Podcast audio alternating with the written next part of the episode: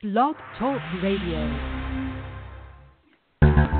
We are the heirs of that first revolution. Will a strong and united America still be a force for freedom and prosperity around the world? America has created the longest peacetime economic expansion in our history. We are the heirs of that first revolution. Good common sense and sound judgment of the American people and their essential love of justice. Hi, welcome to the Kudzu Vine for March 4th. I'm your host, David McLaughlin. Joining me as always, welcome Catherine Smith. Greetings from Atlanta.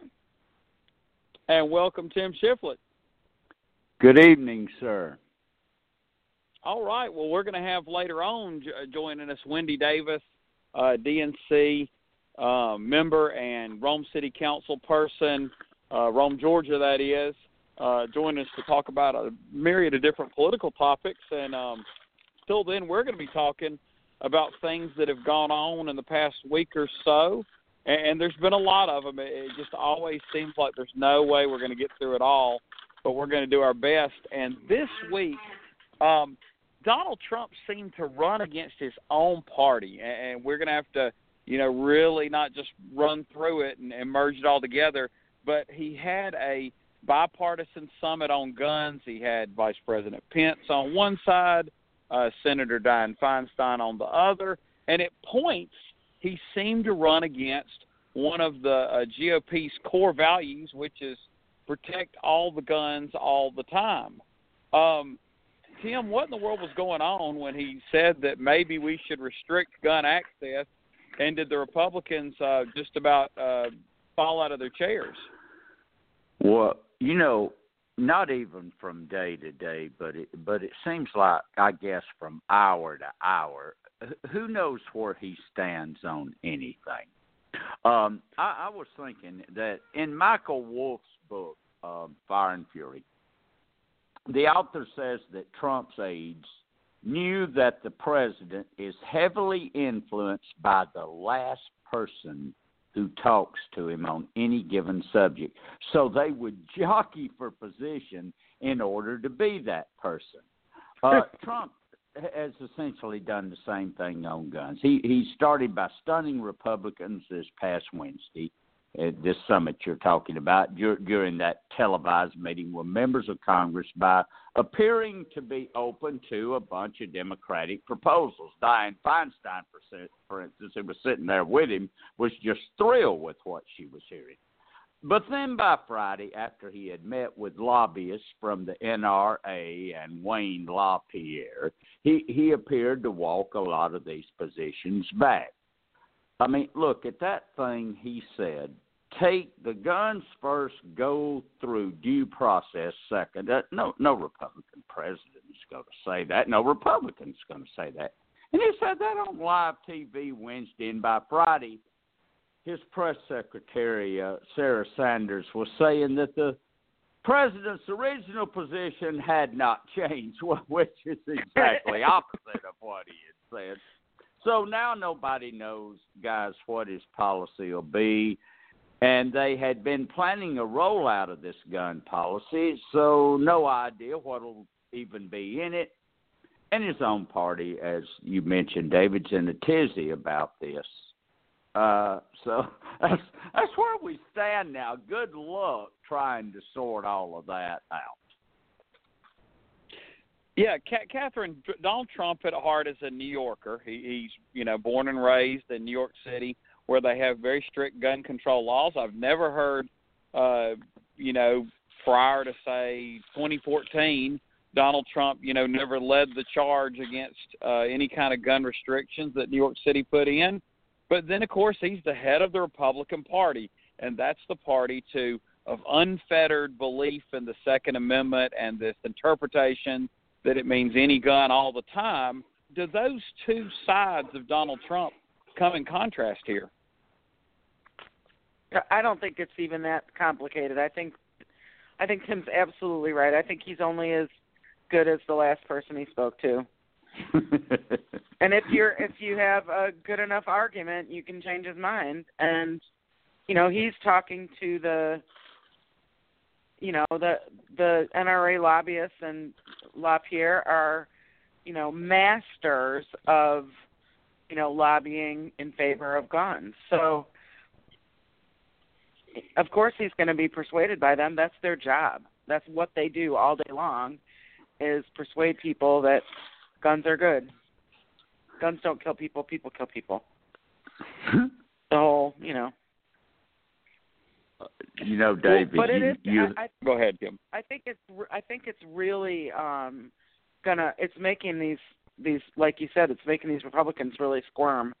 They don't. You know. They. They want to keep. I mean, I don't know what the base is going to think. Like, what are they? Are they um frustrated by this um flip flop, or are they just like, well, yeah, finally he came to his senses and he's agreeing with you know us and the NRA, so we're everything's cool. I don't know. Tim? Yeah, you you know, David, you had mentioned that until 2014, you, you he hadn't really articulated a strong position, but actually, way back in like 2000, he he came out and said, you know, he was all in favor of a of a ban on assault weapons, which which was uh, in effect at that time. So he he's been all over the lot on this, and, and I'm going to bet that when his so-called major gun policy come out, that that I, I just about guarantee that nothing of a great substance will, will be in it. I, I I I still think he likes the idea of arming teachers, which I certainly don't. Uh, he might mention that. And there's a proposal from John Cornyn and Chris Murphy to fix some issues with the uh, NICS, uh, you know, to shore that up a little bit. Uh, they will not ban assault weapons. Uh, that's not going to happen. And, and, and I don't even think now they'll raise the purchase age, but, uh, uh, because Trump, who was for that, is all of a sudden backing off on. So I don't really think nothing much is going to come of this. And I know the Republicans in an election year when they've got to run in Republican primaries, could you imagine them enacting some kind of major gun control legislation and then going back to their districts and facing their base with that. Uh, no, right? No. no yeah, way. the only way I think they could do something like that is let's say every state had primaries about when Texas does, which is, you know, pretty early March. And then they could, you know, they would be locked in as their nominee and then they wouldn't face the voters for another two full years.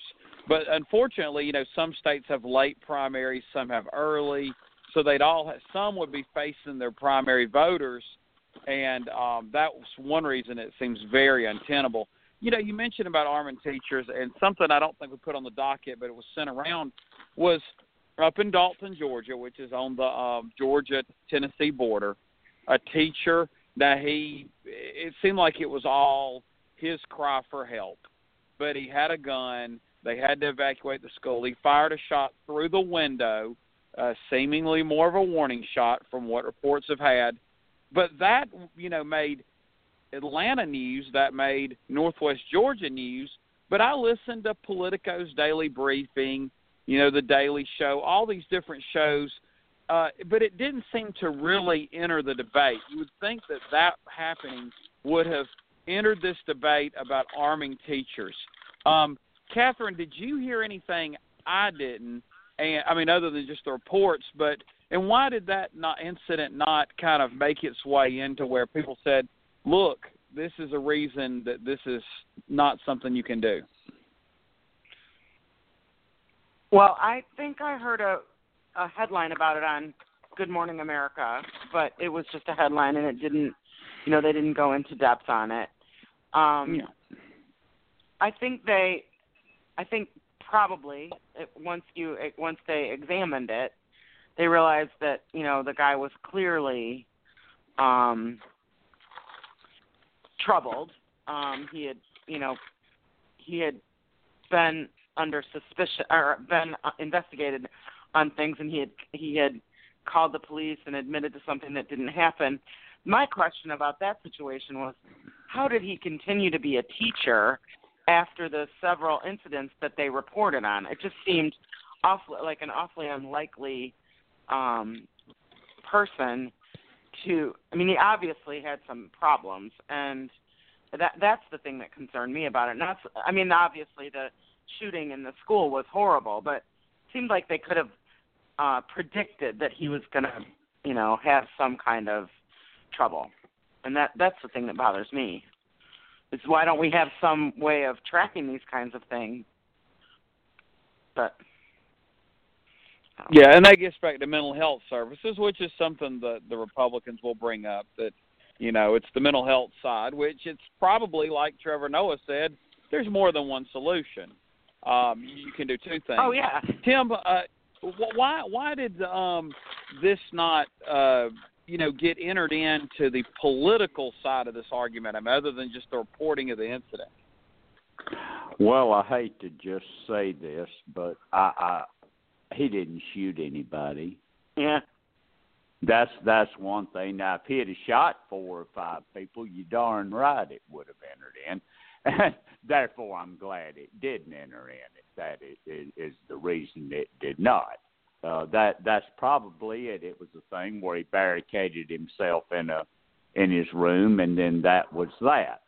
Uh, of course, of course, that's the first thing I thought of is that well, there's a good argument for not arming teachers, but I still think some of them are going to push this argument anyway because uh, that group really wants to expand the number of gun users. Exactly. They they they still believe that more guns is a, a credible answer to gun violence, despite the fact that all available data shows just the opposite. I mean, all available data. There, there is not one shred of evidence that arming more people is going to stop gun violence. It's just not going to do it. The only thing that has ever worked anywhere is gun control, not gun expansion. This is not a Wild West show, but you, you know what? It, people just don't. That that group just doesn't seem to see that, nor do they wish to talk about it. Tim, Tim, you hit up on something. You said it's not a Wild West show. I, I'm not somebody. I guess I came along after westerns were popular, um, uh-huh. but it seems like folks that are maybe more inclined to be Republicans, NRA members, are more inclined to like and watch western movies and in a western movie, you got a guy in a black hat that has a gun, and the way it gets solved is a guy in a white hat that has a gun. It being Oscar night, I guess it's good we bring movies into it. Uh, do you think that Western movies and maybe some kind of cop movies that are still made because westerns are much rarer, is that kind of mentality um, kind of pervasive into this argument? They see kind of a movie logic uh, thing where a gun stops a gun in a movie, but life in Hollywood. Well, they've had it pounded into them. This only thing that stops a bad guy with a gun is a good guy with a gun. That's one of them things they love to say. I don't know if movies. I guess they could take a small part because of you know the there there are a lot of violent movies and stuff like that, and that that's another small issue to the thing. But any talk at all about gun violence, and if guns are not part of that talk, I still don't see much of a reason to talk. Because I just don't think anything else is going to stop it. If we describe mass shootings as where 10 or more people were shot, well, there was one of those during the assault weapons ban, and that was Columbine. And in the 14 years since the assault weapons ban ended, there have been 14 such shootings. And, you know, a lot of them have been done with these assault weapons. They can talk to their blue in the face. Arming a teacher with a revolver is just really not going to stop an AR-15. I don't think, unless they get off a lucky shot. Yeah, exactly. Uh, you, you know, it yeah. just isn't going to happen. And what's going to happen? Uh, God forbid, when an armed teacher pulls out their gun and goes to shooting. Um, who's going to be in the way? I mean, no, it just it's just craziness that they would even suggest such a thing. Craziness. Yeah, Catherine. Same question. You're our more of our movie aficionado. Um, uh, is it you know the western, the police movie mentality?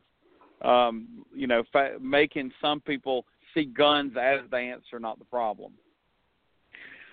Well, I suppose that might have some bearing on it, but I think it's mostly this um, message that um, the NRA and their um, supporters and have, have been drilling into the public for decades. That you know, the more people who are, you know, the more guns we have, the safer we are. It's like a, it's been a uh, argument against gun control for decades, and I think um, they've been very successful. Like I said earlier, they um, it's their job to you know uh, promote gun use and the well, it's their job to promote the purchase of guns. I think you know what it comes down to is money. Is you know we we want people to buy more guns because it's good for our uh, member organizations and companies. It's really terrible. It's really greedy. Yeah, it really is. Yeah, it, uh, I think one of y'all mentioned Wayne LaPierre. That is one of the few political figures that I remember. Uh, you know, before I was in college and, and studying political science, he was around and he's still around. And there seems like no end in sight. I mean, that guy has just been around in the same position as long as anybody in politics. Um, he he has longevity. Um, well, let's kind of talk about the other side of this, where ter- Trump turned against Republican values. For many Republicans, particularly Chamber of Commerce, Wall Street, Main Street Republicans, free trade is what they want. And Donald Trump um, talked about tariffs on steel, uh, sent shockwaves through the GOP. And another side, um, when he, you know, talked about this, and a lot of Republicans kind of reacted uh, negatively to that too. Um, Catherine, uh, why did he? You know, we know he's talked about this in the campaign, but seeing that his campaign, or his not his campaign, but his presidency has remained on some sh- uh, such shaky ground, why did he bring up these tariffs now? To distract us from everything else that's going on, and because he doesn't understand trade and and the impact that tariffs like this have on trade. He's just he's uh grasping at straws at this point, I think. Yeah, you know, he, he said it, um, when he when he was running, he said, "I'm going to stop these trade blah blah blah." So now, you know, whatever a year and a half in, he's going to he's like, "Okay, I better do that now." I said I would. yeah, t- t- Tim, how does this affect the political calculus? Because of course, some you know, like Bernie Sanders, might and and people that are you know kind of in that part of the Democratic Party, they didn't like what President Obama did or what President Clinton did. Um, how does this change the political calculus? His own advisors and congressional Republicans in heavy numbers oppose this. Uh, they are going to have a running duck fit. They already are. You know, Rob Porter, the guy that he had to let go because of the stuff come out about him beating his ex-wives and stuff. According to a lot of media reports, he was a guy who could keep Trump in a moderate place on issues like this. He could walk him back from the edge. He had that talent. Well, with him gone, uh, Trump chaos, you know, the chaos he likes to talk about. That's that's kind of getting the upper hand with him now, and, and uh, thus Trump is is making these sorts of decisions on the fly. not not good. Uh, this could ignite a trade war. Canada, of all things, the number one exporter of both steel and aluminum to us. Uh, the stock market's falling on account Yeah. of this. Legal challenges by other countries at the World Trade Organization are, are in the offing because we have trade deals with these people. And and then there's the matter of retaliation. And they these other countries will retaliate, I guarantee you. So uh, there's nothing good's going to come of this, David. A lot of companies like automakers asked Trump not to do this. Um, Bush and them did it 16 years ago, and it's estimated that it cost about 200,000 jobs. Um, then there's the infrastructure. We don't have the infrastructure to take over this this steel and aluminum industry. Do you know that boat boats are built? A lot of boats are built in Missouri for some reason. Have been since the Civil War. I don't know why, but they take a, a form of sheet metal that's not even made in this country. Good grief! Even Roy Blunt's going crazy. So you know, find a good got find a good point to make about this for us, David. I can't. oh well, I, I have something good for us, but it's not about this. Uh, our guest is uh, called on in, and so we want to segue over to that. Uh, welcome back to the Kudzu Vine, Wendy Davis. Thank you very much for having me. Always a pleasure to be with y'all.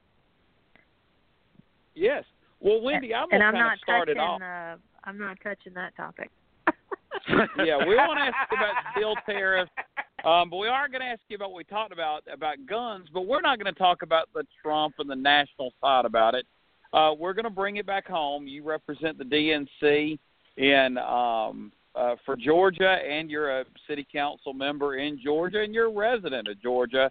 And um, this past week, um, the Georgia Republican Party, for the most part, Casey Cagle among others, um, w- uh, went after Delta because Delta ended a NRA discount, which honestly, I mean, probably a lot of NA, NA, NRA members, you know, they're not in it for the discounts. They're not in it for the free rent a or the discount on the rent a car, the booking fee waiver, whatever it may be that they get, but uh, from Delta and other companies. But Delta ended it, and uh, they are retaliating by getting uh, or replacing. Uh, I want to say the fuel tax, but a tax break on fuel, which was actually criticized by Clayton County School Superintendent. We asked um, a Republican uh, the other week about that, and they were talking about how you do these things and they're good. Well, now they're not doing them. They're not good when it relates to NRA. So I'm just totally confused. Um, what's your take on this, and how do you think it'll affect our ability re- to recruit other businesses? Because some people say, "Oh, Delta may leave." Don't know if that'll happen, but it may cause the next industry, including Amazon, to say, "I don't know about Georgia's business environment." Well, uh, that's a, a lot to cover there. So let me start by saying uh, you said you don't think you don't know if many people have taken advantage of that opportunity. Well, word has come out this week that a some a huge, huge sum total of 13 people had taken advantage of that NRA member discount. So all this mess is is for show, right? Which we knew it was for show, but but it is not like uh, you know Casey Cagle and his compatriots in the Republican Party were standing up for the millions of NRA members who were taking advantage of this discount. Thirteen people had taken advantage of the discount, so it was a way to say that the NRA is they they said really carefully, Delta, you're not conservative, and we need you to support conservative causes like the NRA. And if you're not going to retract the nasty thing you just did of taking away this discount, uh, we're going to take away, uh, I think it was thirty thirty million dollars uh, tax break. Twenty or thirty.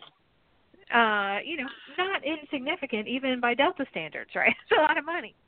And uh, Delta said, you know, we didn't make this decision um, uh, about money. We made this decision because we want to avoid controversial issues, and the NRA right now is, you know, white hot controversial. So we got rid of it, and uh, and it sends a signal that the people who want to lead, because every single one of the Republicans who are running for governor all me too on top, you know, all said, "Hey, I feel that way too." After Casey Cagle started that war, um, that leadership says that the NRA is more important to them than our state's largest private employer, which I think is mortifying.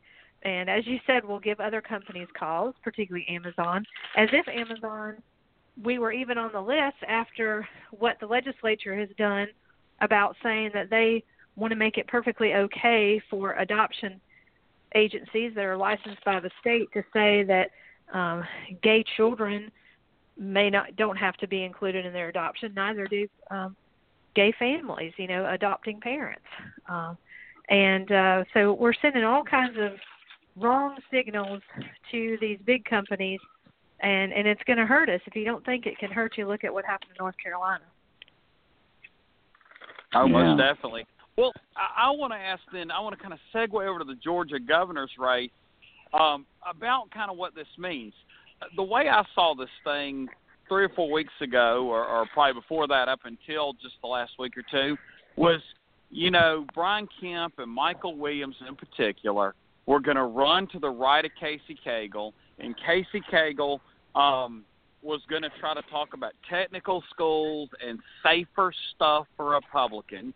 He was still going to hold a lot of these, you know, more hardcore Republican issues, but he wasn't going to emphasize it. The fact that he he led this charge tells me there's some internal polling that he felt some pressure from his right flank, so therefore he needed to make a big stand to move to the right.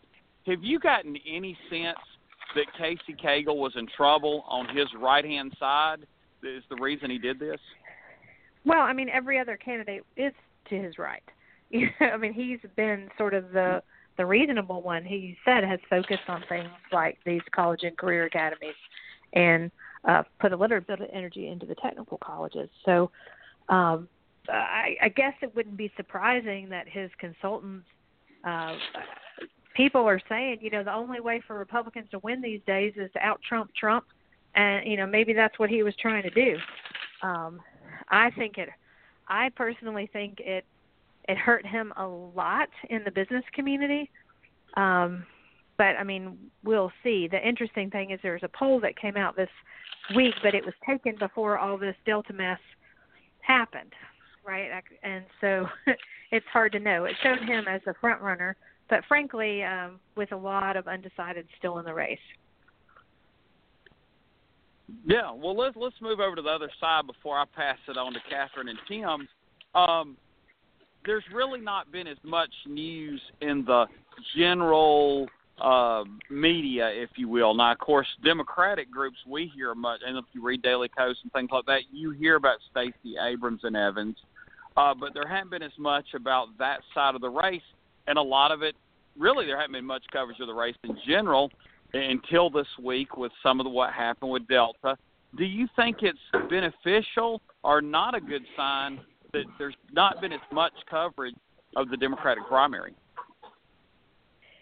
Well, I mean, I I I think that very often all the primary races get um, not a lot of coverage until we're in the heat of them right? I mean, that's that's not unusual, um, or unless something significant happens like this Delta thing. I think both of our Stacys have uh, tried to take advantage of what I think was a a PR misstep by Casey Cagle.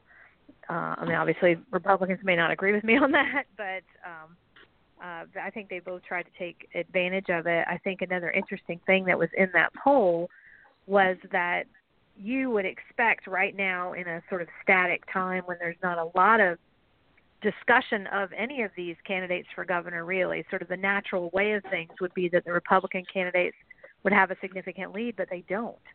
Um you know as a matter of fact both of our stacys um in this poll that came out again before this nra delta thing happened um both of our stacys had um leads against some of the Republican candidates, right? The um, Casey Cagle was ahead of them both, but not by a lot. And so it's a really, really interesting time, and I think the race is going to be a lot closer than people would um, have initially given it credit to be. Yes, I, you're making me want wish that they could just run as governor and lieutenant governor. I'm not putting either one in either office, just so the whole campaign could be our Stacey's, our Stacey's. That right. would be kind of right. um, right. interesting. Well, I'm going to pass it over to Catherine and then Tim for some more questions, and they may even go more national. Catherine. So, Catherine, I Hi, want you to tell me first how much you enjoy that Planned Parenthood discount at Delta. Oh yeah, right. Uh, well, I've been, I've been saying all, we've all been saying all week we will trade our whatever you know free shipping or whatever it is from one eight hundred flowers for a Delta discount. right. Uh, But, in uh, case but honestly, don't know, um, Michael none of our Williams, supporter like there are Yeah. no discounts for Planned Parenthood supporters or um donors. There's not nothing like that. Are I mean, Are- you saying that Michael employees- Williams went on national TV and made that up? yes, I am saying that. And I I'm think, shocked. Um, and and I love that CNN called him out on it. It was um, quite quite enjoyable. Anyway, yeah. So, sorry, pardon know, the uh, interruption, and, and, but I had to get no, it's fine. I, I just in. I just always love that you know it's always Planned Parenthood they come after. It's like, can you give us a I'm still at waiting least for a my week? checks from George Soros. right. um, I just wanted to uh, ask you about uh, the upcoming DNC meeting and what you're expecting. Are you expecting it to be a, you know, a love fest, or are we going to have some uh, some uh, fisticuffs? What do you think? Well, hopefully we won't break out into a brawl, um, but I can't. I can't imagine us singing "Kumbaya." Um, I I know it has. Uh, frankly, it hasn't hit even all the DNC members' radar screens yet. But the Unity Reform Commission recommendations are coming. Uh, have have been sent to the DNC. Uh, that group that was put together from a resolution uh, during the 2016 convention uh, had, um, you know, people, uh, frankly, representing Secretary Clinton and representing uh, Senator Sanders to sort of work through a lot of the issues that came up during the 2016 primary campaign and to re- make recommendations for the 2020 campaign.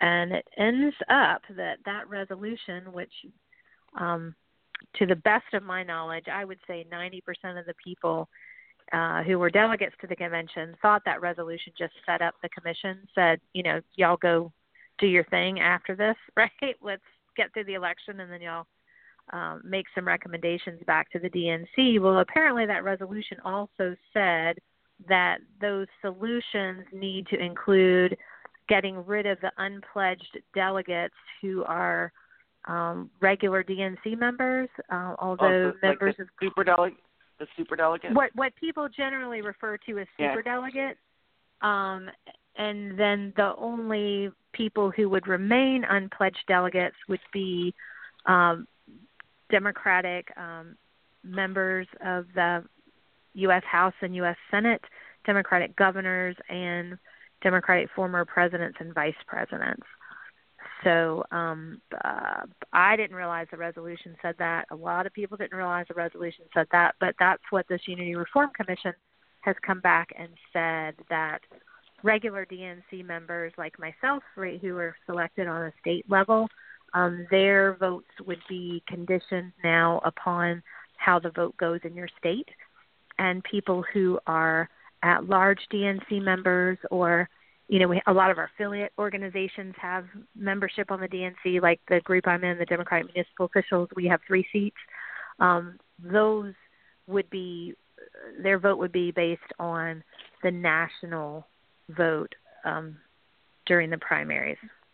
Um, you know, some uh, apportionment there too, and um, so it now goes to the DNC. The Rules and Bylaws Committee is trying to figure out how to take the Unity Reform Commission recommendations and put them into um, actionable rules. Um, some of them will require charter changes, and that's what we'll be hashing out next week. It seems um, not particularly realistic to me that the you know 350 or so members of the DNC who will now lose their capacity to make that decision on their own um, would decide to basically take their own votes away. I find that a little bit hard to believe, but uh, I know the leadership wants unity and wants us to get this all behind us and move forward. So um, it will be interesting to see um, how a resolution is found. Yeah, that sounds like um, quite the conversation, so to speak. But it will be good for your cell phone usage, right? Because you won't get as many phone you won't you wouldn't get as many phone calls as I'm sure you got in 2016. Oh, you know, in 2016, to be frank with you, I I was never uh approached by any of the campaigns other than the Clintons. It was really kind of disheartening. I was because when I my y'all might have remembered me talking a long time ago. My I worked for Governor Richardson's presidential campaign, and the main part of my job as Southern State's political director was to approach all those DNC members and try to get them to come on board with Governor Richardson or at least stay neutral, right? And um and the fact that the other campaigns never approached me, I thought was uh not good um strategy on their part. So. Yeah. That's really interesting. well, good luck this week. I hope it I hope it's not uh too painful. Thank you. Well, and I'm I hope a you tough have some cookie, good, so I yeah, and and I hope you have some good some good times with uh your colleagues and friends who I'm sure you've made over the years with at the DNC. And now I'm Yeah. going to pass it to Tim for his question. Thank you. Good evening, Wendy. How are you doing? I'm doing well, my friend. Thank you. Uh, you know, of course we we uh, hear all of these stories about a coming massive blue wave. The early polling does look good, and uh, the fact that we picked up quite a few flips in the last year in legislative seats in the U.S. Senate seat in Alabama and stuff like that. Um, and Democratic enthusiasm through the roof, GOP enthusiasm, according to the pollsters, uh, way down, et cetera, et cetera. But you know where you and I both live. So at the local level, have you felt any of that yet? Uh, yes and no. Um, the Republicans have gone dead quiet. I mean, Mhm. dead quiet.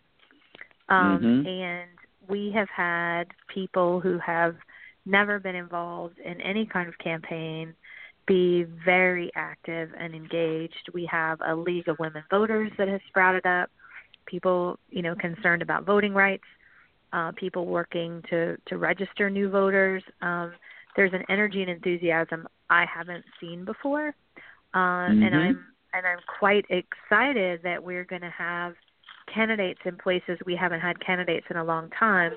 I'm a little worried that we're going to have uh, almost too many candidates. Uh, I don't know Yeah. if you saw. Uh, I don't know if you saw up in North Carolina. I think they have a candidate in every state house and state senate seat, or nearly every. Like a whole, like you know, again, normally only about half of them are contested in November, and and their numbers, it's going to be something in the 90% of them will be contested in November, and that's exciting. But it also stretches resources pretty thin. I was super excited. Uh, found out earlier this week that the the DNC has um, approved a grant the Georgia Democratic Party requested uh, for um, to engage voters in the primary, not for a particular candidate or, or another, right, but to get to get folks voting, right, and to get them registered. Uh, and the Mhm. DNC just gave us a, a hundred thousand dollar grant uh, to go ahead and get our field program together and up and running. Um, so after the prime after the primary, our coordinated campaign will be, you know, it won't be just starting. It will be ready to spring into action for our nominees. So I think that's very very exciting. It's something you haven't seen in a long time, and that investment in field that the DNC did in Alabama was a huge factor. And Again, not discounting anything about all the amazing Mhm. African American women who were highly motivated and got involved like nobody's business, right? Um, but Mhm. it was those investments, and and if they're done right, it's done in a way that doesn't produce the backlash. I think kind of what you ended up seeing with Ossoff is it was there was so much that the Republicans got really scared, right? I think in Alabama they didn't know it was happening, right? Because it was sort of under the radar. It was just happening in those communities of interest, and the Republicans didn't get scared soon enough. And uh, yeah, so, so that, you know, there's a chance that can happen. So you're you're saying uh, the, are you saying that this investment heralds the fact that the Democratic National Committee is seriously looking at Georgia as a state to play ball in to win in November. Yes, yes, uh, especially given the the current state. Uh, the DNC nationally is not flush, right? They're they're doing mm-hmm. better than they typically do in an off year, but they're not going to mm-hmm. throw around a hundred thousand dollars to be nice. Uh, that that's mm-hmm. a serious, you know, commitment uh, of resources uh, to the state, uh, and it's it's a great credit to to our leadership team. Um, you know, have put together field programs that have worked, and if with more resources, they could do more. And so, um, mm-hmm. so I'm really excited about the possibility. I I told the chairman this week. I said, I, I know there are a lot of places you need to put put these resources, um, but I tell you what, you better not have a Northwest Georgia field office in Cobb County again. yeah, really. For those of you not in Georgia, Cobb County is in Metro Atlanta, and they very yeah, often and every, and every think of it as the knows that too, yeah, buddy. yeah, yeah. So, Uh, um, so I'm I'm I'm confident that uh, that we're we're going to have more resources than we've had geared toward actual voter contact, which I think is is the key to us being able to be successful. You can't just do it with TV ads Oh. and Yeah. Well, well, let me ask you this: both on the state and the national level. Uh, I've been asking uh, a lot of our guests this lately, and I want to throw this one at you. If you had to choose between tribalism and Donald Trump, what would you say is driving Democratic enthusiasm and just outright anger like I have never seen, foaming at the mouth to do what Ted Cruz says, crawl over broken glass to vote? What's, which of those two things is driving it the strongest this year?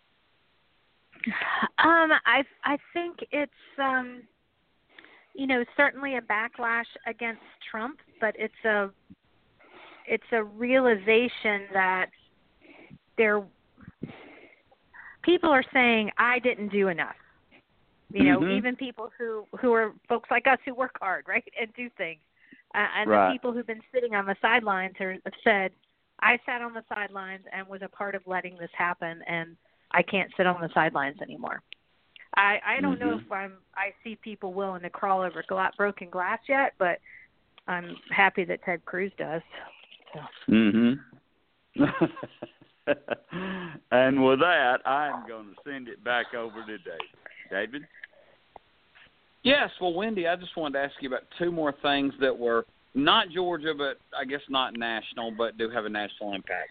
The largest Republican state in the union is Texas, but we're seeing numbers out of Texas this past week that the early vote is trending more Democratic than it has in decades. Um, what are you hearing about Texas, and what could that portend for um, their elections going forward?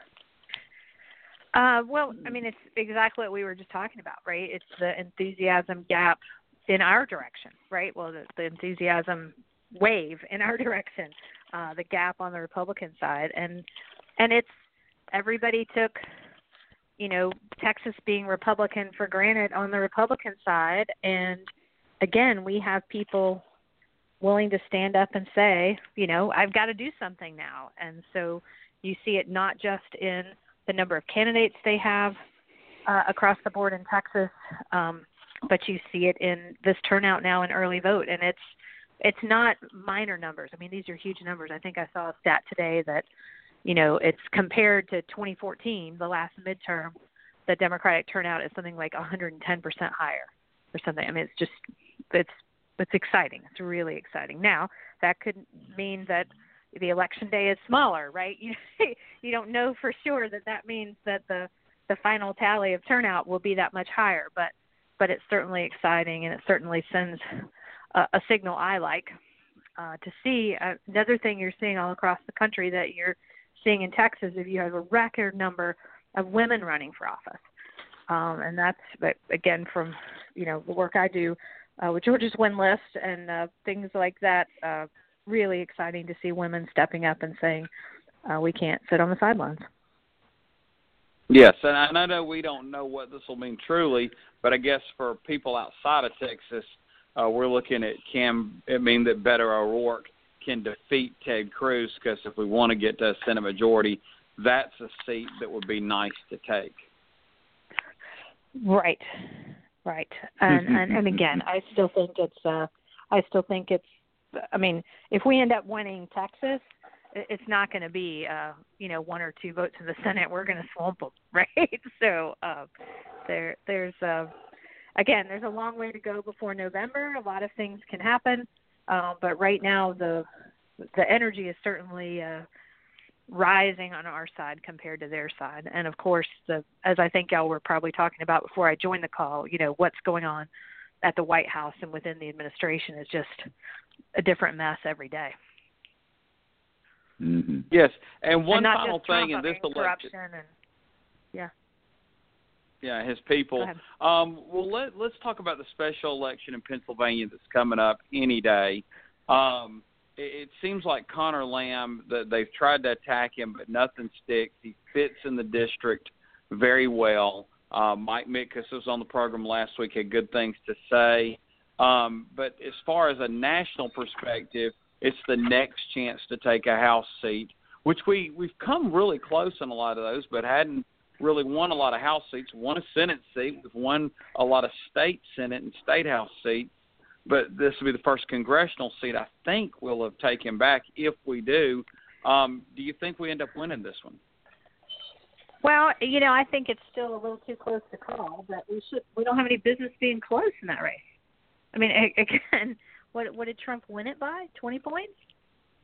Um, and it's uh, you know the Republicans now are um, sending lit. I forget what the message was today, but it was some sort of reverse psychology sort of lit. They're sending in lit, thanking the Democratic candidate for being so liberal, right? Like it's like trying to make people acting like they're a left wing group, thanking him for being left wing when the guy is super moderate, right? Like he's a really moderate guy, and uh, so it's it'll be interesting to see if those tricks do what they want them to do, right?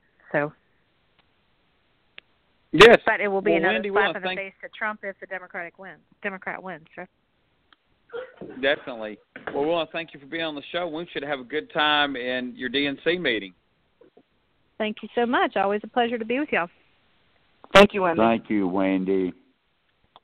All right, that was uh, Wendy Davis, Rome City Councilwoman and DNC member and longtime guest of the Kudzu Vine. I think she probably came on the Kudzu Vine before she held either one of those two titles. That's how long uh, she's been coming on our program. So always great to have Wendy, one of our favorite guests. Um, well, let's kind of since we talked about that special election, we said we were going to make our predictions because I, I I don't know. Does that one come up this Tuesday or is it another Tuesday away? March thirteenth. March thirteenth. So we still have. right. Do y'all want to? Do y'all want to go ahead and hold off until next next Sunday to make Let's our do that. predictions? Yeah. Let's do that. That Yeah. makes sense because I know there's going to be a poll come out um, on Tuesday from an, uh, Gravis Marketing, uh, another one of our um, friends of the pod. So uh, we'll have some more information there uh, about that race. But it is really intriguing, and I guess as we get closer to 2018, people, I guess it isn't such a build-up for any one race because we know there's going to be so many of them. Um, well, with some time remaining, um, let's go ahead and talk about more of what's going on in the White House, and that's kind of behind the scenes. We got a report that Donald Trump is has really decided he wants to rid the administration, rid the White House in Washington of Jared and Ivanka. Now, of course, a little bit hypocritical because Jared and Ivanka wouldn't be in anybody's administration except Donald Trump. He he brought them in, and honestly, there's so many problems at that White House that even is as bad as we may think those two are. Uh, I don't think you can lay all the blame on those two by any means. Um, Catherine, what in the world's going on when he can't control his own child and uh, son-in-law? well, I don't think I don't think it's a question of not being able to control them. I think he's just recognizing the writing on the wall, and so he doesn't want to be mixed up with them. He wants them out of his realm so that he can stop being criticized for them. That's my that's my take on it. I think he does control them. Yeah, uh, more than Tim, your take him, on certainly. Oh, yes, uh, I agree. Tim, your take on these two and Donald Trump. Well, you know, I think it it the the story of the week extends even beyond them, and that is this exodus uh, of his staff, of his senior staff. It, it's just continuing. Uh, yes, he did mention uh, to his chief of staff that he would like his assistance, and uh, how did he put it? if they don't like it, they can pack their bags and go back to New York. I, I believe was the subtle way that our president put it, as only he can put things subtly, right? Uh, and I don't think it's a question of him not controlling them. I think it's it, it'd be to his advantage if if them two could control him just a little bit. Even they they realize that moderation uh, has its place when you're a president, and that's something he hasn't seemed to realize. But what did he expect with these two? Because they, like him, had no experience in government whatsoever. And, and, and I mentioned this exodus of his staff. Hope Hicks is gone now. That was his most trusted aide, I guess. She outlasted all of the early bunch by by far. Uh, and she was a solid loyalist. She would settle him down by the simple fact that she was so loyal to him and he could turn to her for for assurance. He he's really not got anybody much to turn to now for for assurance of whatever it is he's trying to say. But the Russia probe, the Kushner scandal, Trump's own volatility, chaos, uh, I look for a lot of his economic team to check out. Gary, Gary Cohn, in particular, who stood up in his face apparently and told him, Mr. President, you cannot do this with these tariffs, which is like, you know, waving a red flag in front of a bull because he's going to do exactly that. Well, I'll show you I can do it, you know. Jeff Sessions, his own attorney. How many presidents have called their attorney general disgraceful? How, how about that? Um, then there's Ivanka and Jared, and and I look for his national security advisor, uh, McMaster, to be gone before the end of the month too. Who's that going to leave, David? Uh, yeah, can it, you name it names of senior? yeah, it, it kind of boxes him in because could he then start tapping um, legislators from Congress? Sure, but then he starts putting those seats at risk. Um, I mean, because seemingly no seat is safe these days. Um, and so, therefore, if he taps them, well, he, he puts majority further at risk. All these folks are quitting. Mm. He's already been said that he doesn't. They don't. They're not staffing up the government properly with ambassadorships and whatnot. I almost think they need to call Randstad or Kelly Services uh, just to get a temp agency there to start staffing up the government. That's how sad it is. You, Catherine, I don't um, think. Uh, I, I was ahead, just Tim. going to say I don't think he can look to Congress to tout much right now. I think they're they're beginning to avoid him, but that's me. Yeah, Catherine, what does he do? I have no idea. I don't know where I don't know where he starts to find people. I mean, who's going to sign up for this at this point? Yeah. No, nobody with any um with any experience or um savvy. I mean, Yeah. I I don't know what happens. Yeah. It's going to be I, a I tell you um, what, I interesting. Yeah, what? yeah, I, I tell you what I think could happen. It won't be that you know Donald Trump solves this at all. If Mike Pence was savvy, he would say, "Mr. President, I've got this," and then he could start moving in all of his people because he does have, I, guess, somewhat of an infrastructure and base. Now, of course, and then he could tell people, "Look, you know, I want you to come on in," and they might overlook uh, Donald Trump to a point. I, I don't know if, if Mike Pence has that kind of Uh, you know, uh, uh. relationship or cachet, but if he could move his Uh, people in, uh, then he could go ahead and move no, all uh, that infrastructure in place if the Russian mm, probe tightens no. up enough. He's already got his folks You're- there. Why not? You're going to tell Donald Trump, "Don't worry, I've got this." Donald Yeah. Trump, yeah, Donald Trump ain't going to want to hear anybody say, "I've got this," because he's going to say, "No, no, no, I've got this, Exactly. not you." Uh, and I don't Well, think he'd let Pence do it.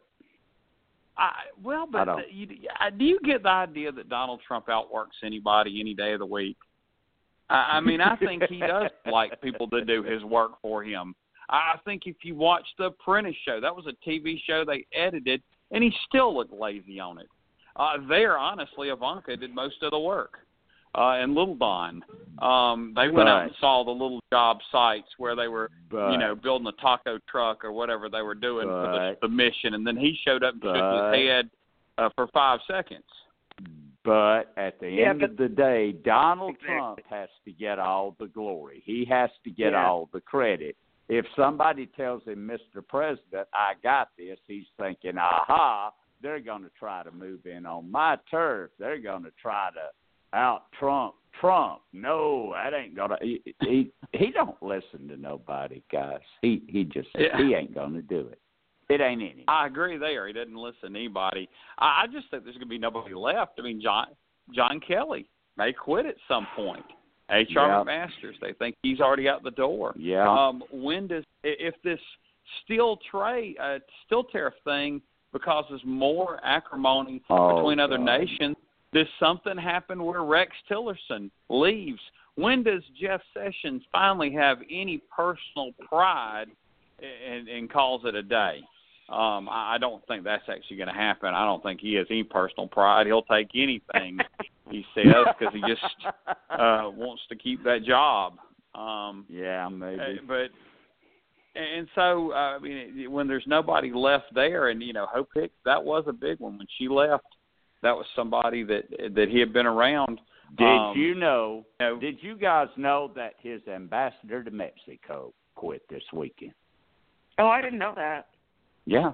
Yeah, she said she is quote pursuing other opportunities. Buddy, Oh, does well, that sound not- like the definition of bail or what? She's not. She's not spending more time with her family. That's usually Uh, the line. I, I, she she just said she wanted to pursue other opportunities. So, so now we don't have an for the- ambassador to Mexico either. answer Great. for the Trump administration in Mexico. That had to be a fun job. I, I don't even think Yeah. people would take that at Randstad and Kelly um, service. Uh, I mean, eh, you just really wonder. Uh, I mean, you know, at what point? Uh, it, it seems like at some point there ought to be some mechanism if you can't fill the jobs because they say that a lot of qualified people just don't want these jobs because they don't want the Trump administration on their resume. If you don't want the Oval Office, the presidency, the executive Well- branch of our government on your resume, I mean that is a really sad state Why- of affairs for the Why you know is anybody surprised? Why is anybody Yeah, I don't- surprised that this is happening? I mean, even in a good, well, because even in a good administration, the the work is really hard. You know, it's Mhm. long hours, um, tough decisions, very little time with your family. I mean, it's a it's a tough job, even when you're you know fulfilling your wishes and doing what you really think is right and all that. Even in the best possible situation, it's still really really hard. But in this situation, it's really hard.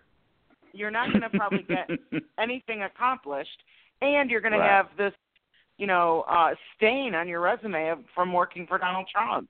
I mean, it's, Right. it's I, I can totally understand why even the most strident right wing person would be like, yeah, you know, I'm. This is not going to be good for me in 20 years. It's not going to look good in 20 years. Oh. Yeah, I'm Well, most go. definitely. It's eight o'clock. Yeah, well, we're gonna go. We're, we're it's time. Okay. Um, uh, Let's but, but thanks, to Wendy Davis, and uh, this has been the Kudzu Vine for tonight. Good night. Good night, y'all. All right. We are the heirs of that first revolution. With a strong and united America still be a force for freedom and prosperity around the world? America has created the longest peacetime economic expansion in our history. We are the heirs of that first revolution. Good common sense and sound judgment of the American people and their essential love of justice.